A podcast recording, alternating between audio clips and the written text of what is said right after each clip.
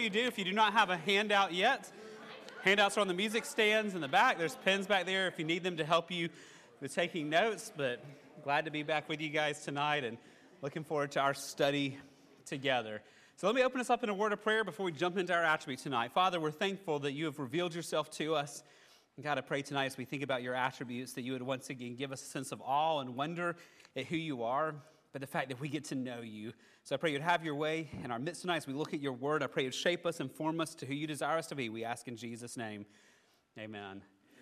Well, last week we tackled an attribute that, if you weren't with us last week, this was not one we typically talk about, and that was God's jealousy, that his intense love for his people and how he demands our love in return. Now, tonight we're going to follow with another attribute we do not hear talked about a whole lot. This is not an attribute you'll hear any song on Christian radio about. It's not an attribute that makes it in most of your devotional books. It's not one that there's a lot of Christian literature on, and that's the attribute you see there at the top God is wrathful. And tonight we're talking about the wrath of God. And so, just honestly, when was the last time you heard a song about God's wrath, read devotional about God's wrath, heard a sermon on God's wrath, had a Sunday school lesson on God's wrath? This is not an attribute that we typically think of, but that we need to think of. To get us thinking tonight, there's a quote here on your handout from A.W. Pink, and he said this, and I think this is so true. He said, It's sad indeed to find so many professing Christians who appear to regard the wrath of God as something for which they need to make an apology, or who at least wish there was no such thing. While some would not go as far as to openly admit they consider it a blemish on the divine character, yet they are far from regarding it with delight. They like not to think about it, and they rarely hear it mentioned without a secret resentment rising up in their hearts against it. And that was an interesting word that caught my attention there. They don't think about it with delight. Do we see this attribute of God with delight as a good attribute of God, as is all our his as, as are all of his attributes? See, just thinking about Deuteronomy chapter 32, verses 39 to 41. This is God speaking. See now that I, even I, am He, and there is no God beside me. Now notice this I kill and I make alive, I wound and I heal, and there is none that can deliver out of my hand. Now just pause right there. We like to think about half of those things, right? We like to think about God making alive and God healing.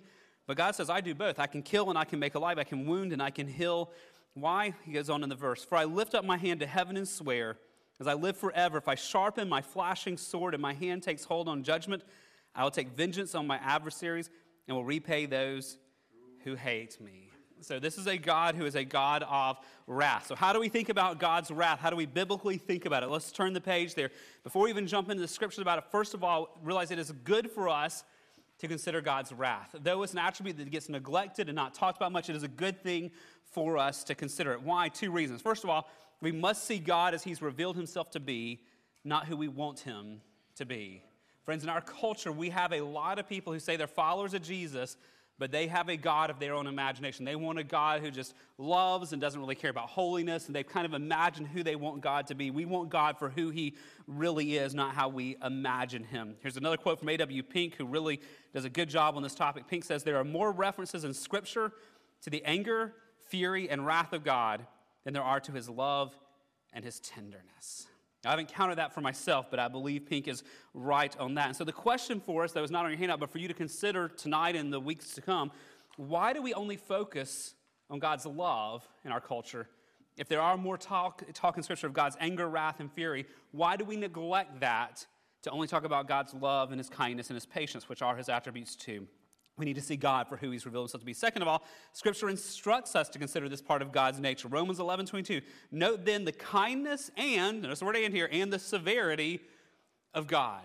Again, friends, our heart tendency wants to talk about the kindness of God, but Scripture instructs us to consider both the kindness and the severity of God. And we put ourselves in place of peril and harm if we only look at part of God's nature, not all of God's nature. So, as we consider the goodness of thinking about God's wrath, I want us to remember here we need to consider it in light of the unity of God. If you think all the way back to the very first week of our study, God is unified. He is fully all of his attributes all of the time, and all of his attributes help us understand his other attributes. So, we need to consider God's wrath in light of his holiness, in light of his justice, in light of all of his attributes in, it, in, in him.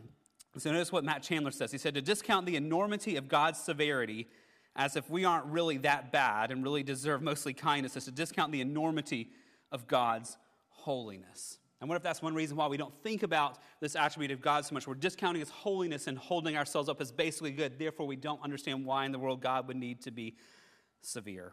So, what is God's wrath? Let's try to make an attempt to define. Now, generally, not just with God, but wrath in general means intense anger and indignation. So, intense anger and indignation. Now, let's apply that to God. What does it mean if God is a wrathful God? Wayne Grudem says it well. He says, God's wrath means that he intensely hates all sin.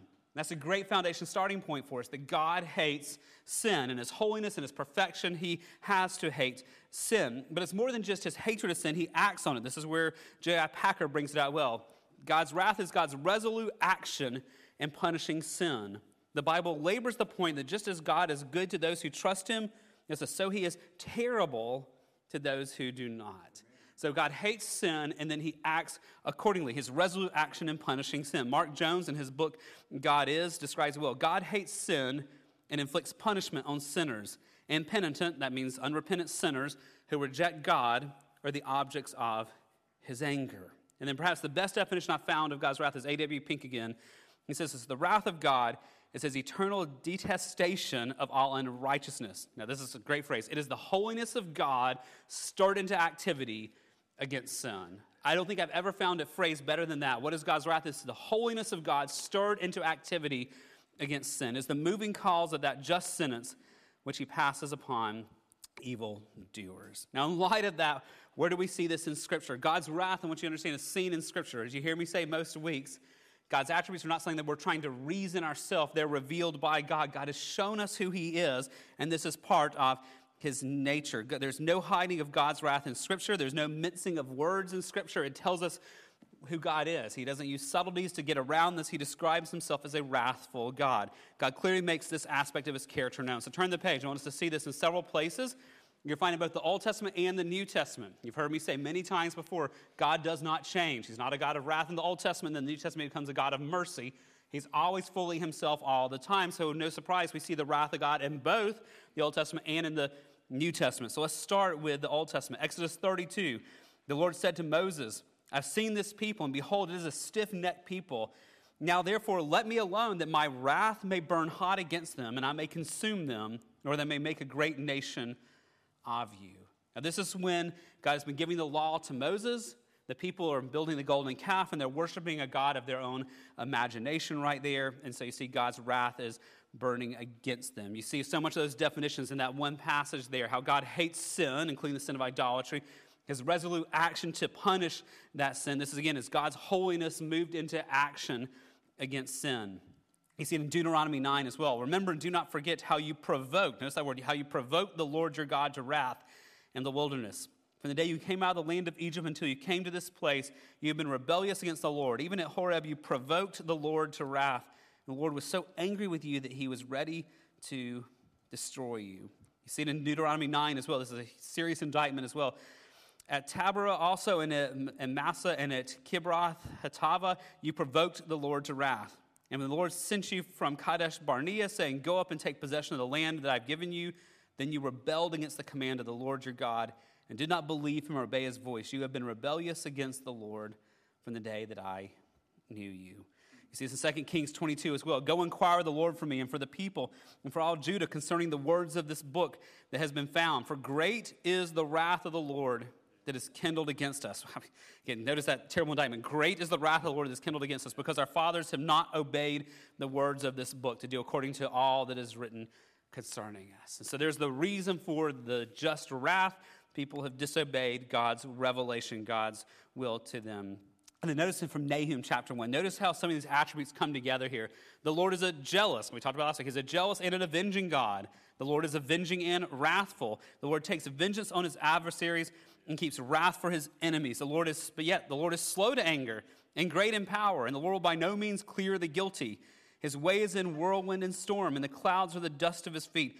He rebukes the sea and makes it dry. He dries up all the rivers.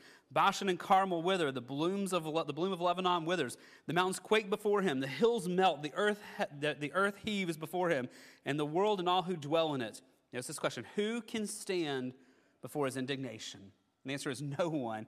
Who can endure the heat of his answer? And the answer is implied no one can. His wrath is poured out like fire, and the rocks broken into pieces by him. But then notice where he goes next.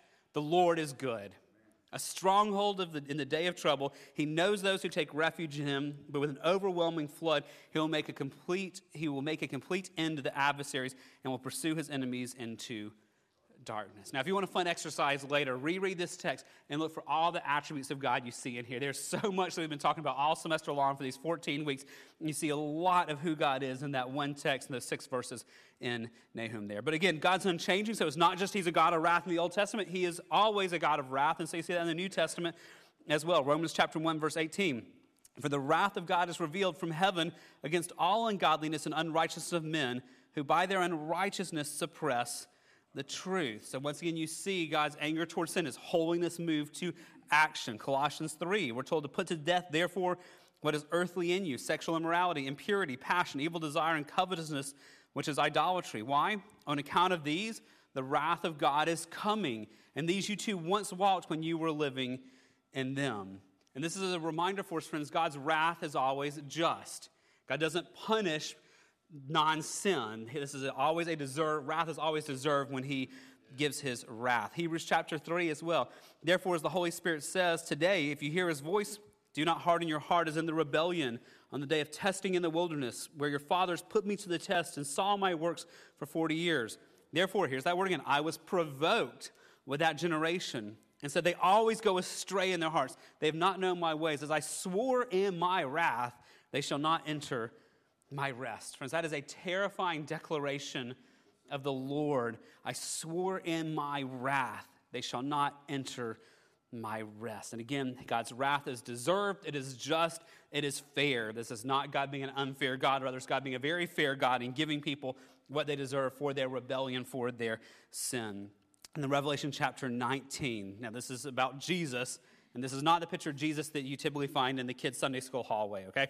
From his mouth comes a sharp sword with which to strike down the nations. And he, again, this is Jesus, he will rule them with a rod of iron. He will tread the winepress of the fury of the wrath of God the Almighty. On his robe and on his thigh, he, is, he has a name written King of Kings and Lord of Lords. This is a picture for us of Jesus, the ruling king, who is coming to execute God's wrath against all who do not believe in him, love him, and follow him. So let's try to draw some conclusions about God's wrath from that long list of scriptures, Old Testament and New Testament, about his wrath. First of all, this is on page four God's wrath is a good attribute. As all are them, friends. There's not good attributes of God and bad attributes of God. There's not positive attributes of God and negative attributes of God. Every attribute of God is a good thing, and this includes his wrath.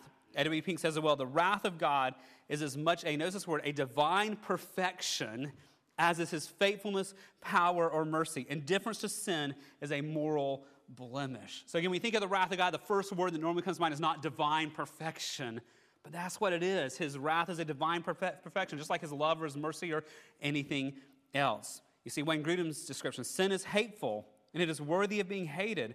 Sin ought not to be. It is, in fact, a virtue to hate evil and sin. So you notice these words Pink says it's a divine perfection. Here, Grudem says it's a virtue. God is virtuous. He is perfect. He's divinely perfect. Therefore, he is wrathful in his view of sin.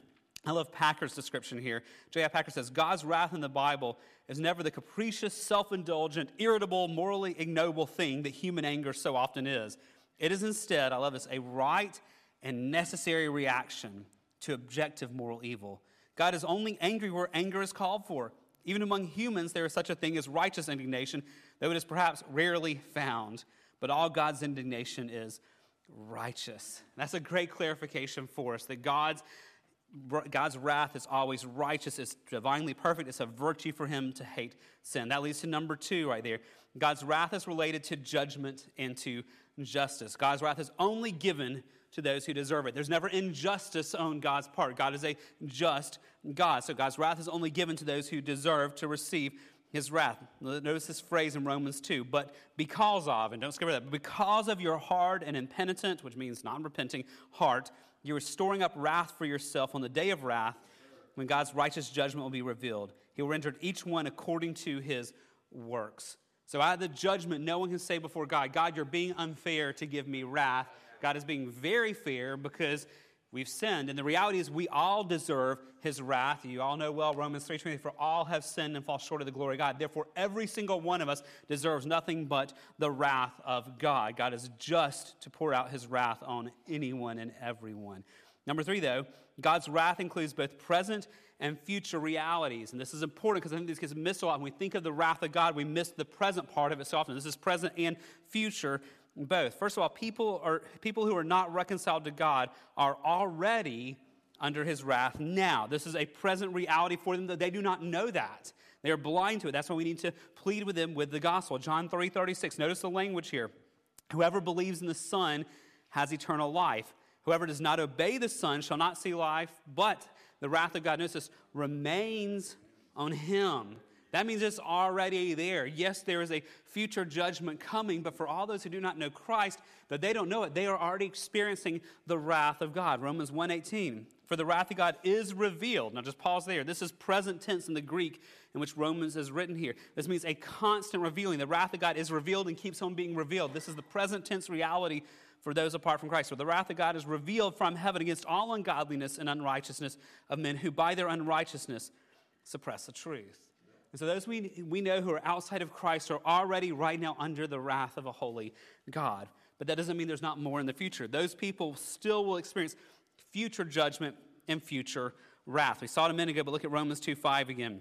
Now, because of your hard and impenitent heart, you're storing up wrath for yourself. Notice on the day of wrath when God's righteous judgment will be revealed. So the people who are under God's wrath now and do not know it, the day will come when they understand they are under the wrath of God because they will see God in His holiness and they will understand their sin against Him. Revelation gives us a picture of that as well. Then the king of kings of the earth and the great ones and the generals and the rich and the powerful and everyone slave and free hid themselves in the caves and among the rocks of the mountains, calling to the mountains and rocks, Fall on us and hide us from the face of him who was seated on the throne and from the wrath of the Lamb. For the great day of their wrath has come, and who can stand? Again, that's not the Sunday school picture of Jesus, but it shows us the very real judgment that is to come is more wrath comes on those who do not follow God. Mark Jones says it there on top of page five God's wrathful judgment will only reveal itself in all its power in the future and the day of wrath. So God's wrath is already there, but there's a day coming when it'll be very clear to all and it'll be very obvious to all when it's revealed in an even greater way. And friends, let's just remind, remind ourselves here this future wrath is not a one time experience.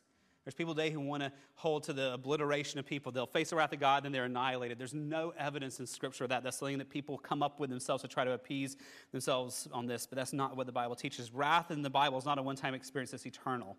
Hell is an eternal experience of the wrath of God. And there's so many places we could look to in Scripture, but just one of those is Matthew 13. This is the eternal fate, unending fate of all those who do not know Christ.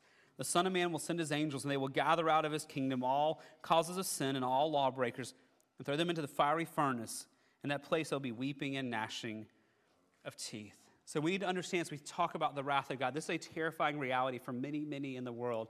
Many who've never heard the name of Christ and people that we know as well who do not believe in him. They're already under wrath, and unless they repent, they will experience God's wrath for all eternity. You've heard me say before, friends, there's so many wrong thoughts about hell. Hell is not the absence of God, hell is not a party. Hell is the presence of God and all of his holiness and his wrath when you're backed into a corner with nowhere to go and no mediator between you and God. Hell is not the absence of God, it's rather the full manifestation of the wrath of God with no escape for all eternity. But with that, friends, number four here, God is slow to execute his wrath.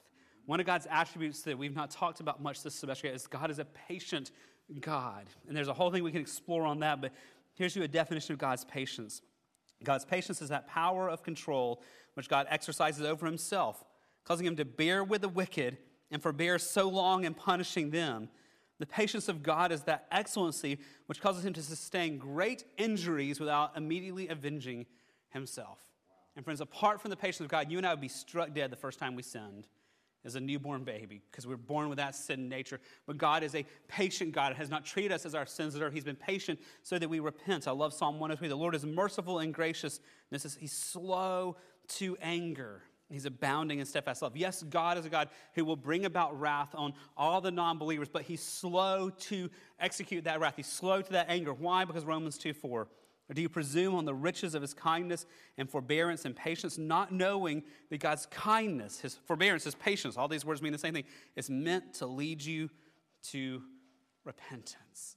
And so God is a God, yes, who executes his wrath, but he's slow to do that, giving people opportunities to repent. That leads to number five here God relents from his wrath when people repent. God relents from his wrath when people repent. Now, go all the way back to one of the beginning attributes we studied some 12 weeks ago. We talked about the big word was the immutability of God, that God does not change. If you were here that week, one thing we wrestle with is what happens then when God says, I'm going to destroy you, I'm going to put my wrath on you, and then people repent, and he goes, Now I'm not. Was God changing? No. One of the things we saw was when God brings these prophecies of judgment, they're conditional. They're conditioned upon people not repenting. But if people meet the condition of repentance, then God relents from that wrath. So when people repent, God forgives. Justice is satisfied, and the wrath no longer comes. You see this spelled out in Scripture. Sometimes this prophecies it's implied and not directly said, but there's many places it's directly said. For example, Psalm 72. God is a righteous judge and a God who feels indignation. How often? Every day. Okay, God is a righteous judge and a God who feels indignation every day. If a man does not repent, there's a condition, God will whet his sword. He has bent and readied his bow. He has prepared for him his deadly weapons, making his arrows fiery shafts. So that's a picture of God's judgment to come. But notice that condition if a man does not repent. So if a man does repent, God puts his sword up, so to speak, here with this imagery here. God relents when people repent. This is the very thing that made Jonah so mad in the story of Jonah. In Jonah 3 and 4, Jonah began to go into the city, going a day's journey, and he called out, Yet 40 days and Nineveh shall be overthrown. And the people of Nineveh believed God, called for a fast, and put on sackcloth, from the greatest of them to the least of them.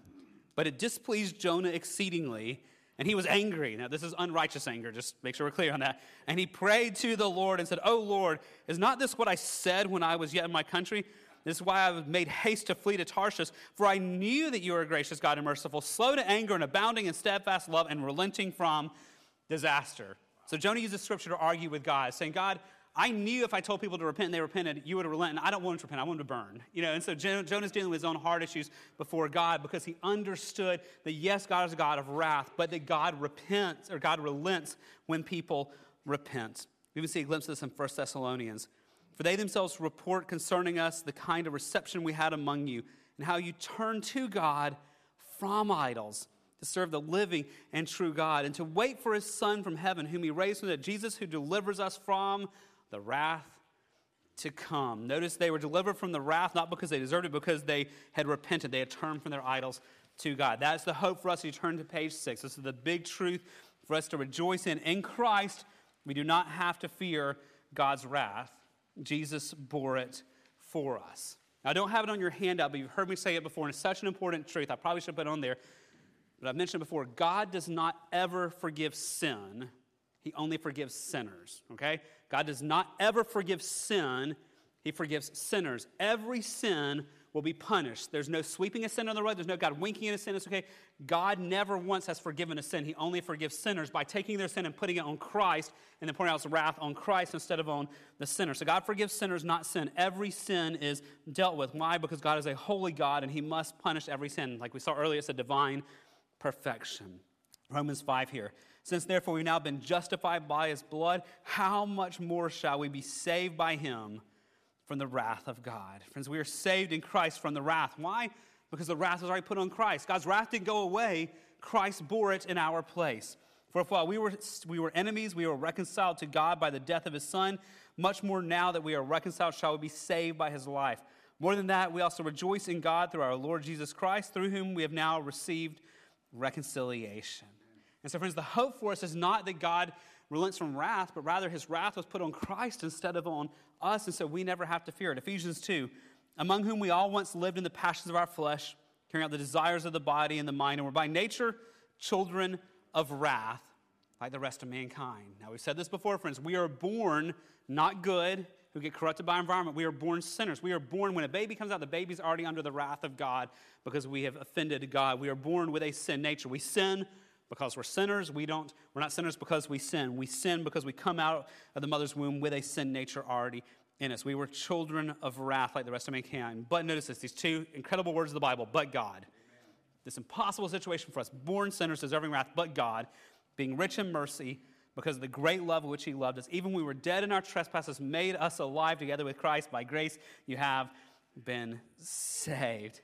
1 Thessalonians 5 For God has not destined us for wrath, but to obtain salvation through our Lord Jesus Christ, who died for us, so that whether we are awake or asleep, we might live with Him. Therefore, encourage one another and build one another up, just as you are doing. Friends, this is part of our job as a church, and we'll talk about this in your small groups tonight. Our responsibility to encourage each other with the gospel, to remind each other that we're not under wrath, but we're under grace, and to build each other up with this truth that we now have salvation from the wrath of God. In the Romans chapter 3, we looked at part of this earlier. For all have sinned and fall short of the glory of God, and are justified by his grace as a gift through the redemption that is in Christ Jesus, whom God put forward as a propitiation by his blood to be received by faith. This was to show God's righteousness, because in his divine, here's again, forbearance, his patience, he's passed over former sins. It was to show his righteousness at the present time, so that he might be, and here's this great phrase, the just and the justifier the one who has faith in Jesus. That to me is one of the most incredible truths of Scripture. God is the just and the justifier, that he in no ways compromises his justice when he forgives us. He in no ways compromises holiness when he forgives us. Rather, all the wrath that we deserve is not done away with, it's put on Christ, and Christ bears it for us, and all of Christ's righteousness is now given to us. So God is not an unjust God. His justice has been satisfied in Christ, so he can be the just and the justifier of the ones who have faith in Jesus. That leads us to a big question is wrath a communicable attribute? You know, there's two big categories of attributes. There's incommunicable ones that God does not share with us that are unique to Him, like He's omnipresent, will never be omnipresent. But there's attributes that He shares with us, communicable attributes, like God's love or God's holiness. He says, Be holy as I am holy. Love one another as I've loved you. So there's communicable attributes. Is wrath a communicable attribute? Yes, with qualifications, okay? Big qualifications. Wrath in our typical experience is sinful for us. Most, I would say 99% of our expressions of wrath and anger are not what we're talking about with God, okay? That's why in Ephesians 4, we're told to let all bitterness and wrath and anger and clamor and slander be put away from you along with all malice. Be kind to one another, tenderhearted, forgiving one another as God in Christ forgave you. So most of my experience of anger is not godly anger, it's sinful anger. Probably most of your experience of anger is not godly anger, it's sinful anger. Same thing with wrath here. And that's something we have to be careful with. There are times we can experience righteous anger, but it so quickly turns sinful in our human hearts here. So, yes, there are two ways that wrath is a communicable attribute. Number one, we can feel righteous anger towards evil, injustice, and sin. So, again, we have to be careful because it can go simple real quick, but there is a righteous anger we can feel towards evil, injustice, and sin. Hebrews 1, this is not about, this is about Jesus here in Hebrews 1 but it shows us what we can be like. Uh, the Father says to Jesus, You have loved righteousness and hated wickedness. Therefore, God, your God, has anointed you with the oil of gladness beyond your companions. So, Jesus models for us that we should love righteousness. We should hate wickedness. We can feel a righteous anger against sin and against innocent people being hurt by people's sin, but we have to guard our hearts because very quickly that righteous anger very quickly goes towards sinful anger. The second way wrath is communicable is we can support God given authority and strive for justice for the oppressed. Friends, this is the hard thing for us because we can feel righteous anger towards sin, but God has not given us an authority to go punish those who have sinned. That's the role of the government. So we can support God given authorities. We can celebrate when justice comes to the oppressed. We can strive and work for justice for the oppressed. I love how Romans describes this for us. For rulers are not a terror to good conduct but to bad.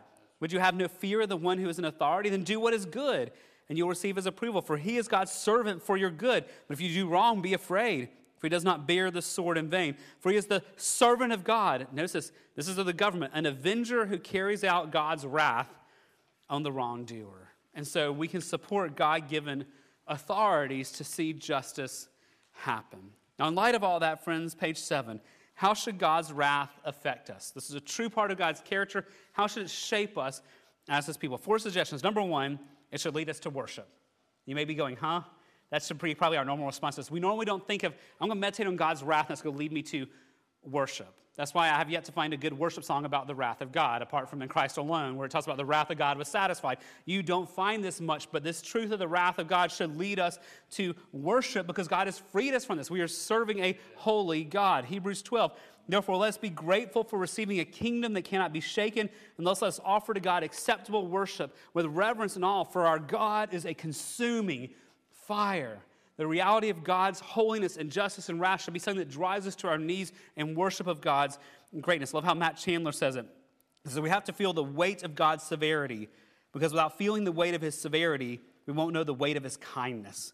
We won't be able to worship him and him alone. Worship of him is why we were created. Friends, the more we understand the wrath of God and how he's freed us from it, the more that should drive us to thankfulness and worship and awe that we will never have to experience that. Number two, it should lead us to seek His grace to walk in holiness. It should lead us to seek His grace to walk in holiness. Friends, you've seen this text many times from me, but 1 Peter 1 As obedient children, do not be conformed to the passions of your former ignorance, but as He who called you is holy, you also be holy in all your conduct. Since it's written, You shall be holy because, for I am holy. If you call on Him as Father who judges impartially according to each one's deeds, conduct yourselves with fear throughout the time of your exile. Friends, the reality is if we understand the wrath of God, we see how God views sin, and that should help us see how God views our sin that Christ paid for on the cross. The reality of the fact that we're not under wrath should not drive us to tolerate our sin. It should help us realize how much God hates our sin and to realize Christ gladly bore it for us, so that should lead us to hate our sin, not to excuse our sin. And A.W. Pink says it so well. The wrath of God is a perfection of the divine character upon which we need to frequently meditate. Again, friends, I don't think we do that very often, but we need to. First, that our hearts may be duly impressed by God's detestation of sin. We are ever prone to regard sin lightly, to gloss over its hideousness, to make excuses for it. Now, pause right there, friends. That is what my heart does, and I'm assuming that's what your heart does as well. We are ever prone to regard sin lightly, to gloss over its hideousness, to make excuses for it. But the more we study and ponder God's abhorrence of sin and his frightful vengeance upon it, the more likely we are to realize his heinousness. Friends, us meditating on the holiness, the justice, the wrath of God is good for us because it helps us fight sin by seeking God's grace to change. Number three, this also helps, gives us hope when we suffer injustice. Friends, many of you who experience injustice in life, wrongs done to you, and it seems like the people who hurt you have gone free and there's no consequence for it. The reality is, no one gets away with sin. One day, all wrongs will be made right. Even in this life, if it looks like the person who hurt you or wronged you is getting away scot free, they will not get away scot free. Everyone will give an accounting before the Lord. So, this gives us hope when we suffer as we meditate on future judgment. Second Thessalonians chapter 1. This is evidence of the righteous judgment of God, that you may be considered worthy of the kingdom of God, for which you also are suffering, since indeed God considers it just to repay with affliction those who afflict you, and to grant relief to you who are afflicted as well as to us, when the Lord Jesus is revealed from heaven with his mighty angels in flaming fire, inflicting vengeance on those who do not know God, and on those who do not obey the gospel of our Lord Jesus. They will suffer the punishment of eternal destruction away from the presence of the Lord and the glory of his might when he comes on that day to be glorified in his saints and to be marveled at among all who have believed, because our testimony to you was believed. Friends, every sin will be dealt with, so it gives us hope in the midst of injustice. Number four, friends, it should lead us to share Christ with non believers. Friends, this is evangelism, this is missions, because the reality is there are over 6.4 billion people in the world who do not know the name of Jesus. The vast lostness of the world is overwhelming, and there's so many people who need to hear the gospel, and we need to take it to them. There's so many who are under the wrath of God who do not know who God is, and we need to take the gospel to them. Friends, we should not speak of the wrath of God against unbelievers and the reality of hell without heaviness in our hearts and desire to see others delivered from God's wrath to become his worshipers. Because if we understand what we have been delivered from, how could we not want the people who've never heard the name of Jesus here, and how can we not want our family and friends to know as well? God put us here to make him known. God delivered us from his wrath so he can work through us to deliver other people from his wrath. And so part of God's kindness to us in giving us the reminder of his wrath, this considering the kindness and severity of God, it should drive us to prayer for the lost. It should drive us to taking the gospel to the lost here and abroad. 2 Corinthians chapter 5. All this is from God, who through Christ reconciled us to himself I'll just stop right there. We like that part, right? That's a part about us. And so we like to think about that. I've been reconciled to God. And I think we skip the next part. And he gave us the ministry of reconciliation. He gave us the ministry of reconciliation. Like he says, I'm saving you, I'm delivering from my wrath. Now you go point others to this hope as well. There's no period there, there's not two sentences, there's one linked idea. He has rescued us so that we glorify him and we make him known. That is, in Christ, God was reconciling the world to himself. It means it's all his work, not counting their trespasses against them. And notice this, and entrusting to us. That's a serious thing. The Holy God has entrusted to me and entrusted to you this message of reconciliation. Therefore, what do we conclude with that? We are ambassadors for Christ, God making his appeal through us. It's not our story to tell, it's God's story. He appeals through us as we open our mouths and share with the non believers. So Paul says, We implore you on behalf of Christ, be reconciled to God. So, this truth of God's wrath should lead us to worship. It should lead us to longing for holiness and seeking grace. It should help us have hope when we face injustice. It should lead us to evangelism and missions. So, as we go to our small groups, some things that there's more here that you can talk about probably tonight, but I give you a quote we read earlier from Pink. Now, it'd be fun to talk about why are we more prone to think about God's love than his wrath? But then what happens is if we only think about God's love and we don't think about his wrath, what is lost? What happens to us? Second of all, the wrath of God is a part of his divine perfection. It's good. So, how is God's wrath good? Should we love the fact that God is a God of wrath? And how do we worship God for his wrath? That may be a fun question to wrestle with. How do we worship God in response to that attribute? Number three, how does thinking about God's wrath help us worship Him? How does it change how we pray? How does it help us fight sin? How does it help us when we face injustice? How does it help us share Jesus with the lost? This is an attribute that's not just a theoretical attribute to sit around in a coffee shop. How does this change our daily lives as we meditate on the wrath of God? Number four, God's wrath is communicable. In what ways is it wrong for us to imitate His wrath? And in what ways is it right for us to? Number five, we've seen many texts. We've looked at a ton tonight about God's wrath. What other accounts in the Bible you know of where you see God's wrath displayed? And then finally, 1 Thessalonians chapter 5. I read this earlier, but this is to where we're instructed to encourage one another with these words. This connection between we've been delivered from the wrath of God, now encourage each other. So, how practically do we do that? How do we remind each other of the wrath of God in a way that builds each other up? So just a minute, we're going to dismiss. I want to pray for us first. Uh, just as a reminder, the couple, the couples go to room one in the gym building across the breezeway, ladies room two, and the guys who will be in room four. But let me pray for us before we dismiss. God, you are God who is worthy. You alone are holy. You alone are perfect. You alone are all glorious. And God, you've shown us your nature. Thank you for showing us that you are a wrathful God. And I pray as we wrestle with this attribute that's very different than what we typically think about, that you would use this to stir our hearts in awe and wonder of you you use this to stir our hearts with a burden for the lost, to make you known. You stir our hearts to want to worship you more, stir our hearts to want to pray more, to know you better, to fight sin in our life. Father, I pray that this attribute, as we think about in our groups tonight and the week ahead, would drive us to our knees and drive us to a deeper intimacy with you. So have your way in our discussions. Let them be God honoring and let them build one another up as we encourage each other with the truth of Scripture. We ask in Jesus' name. Amen. Well, God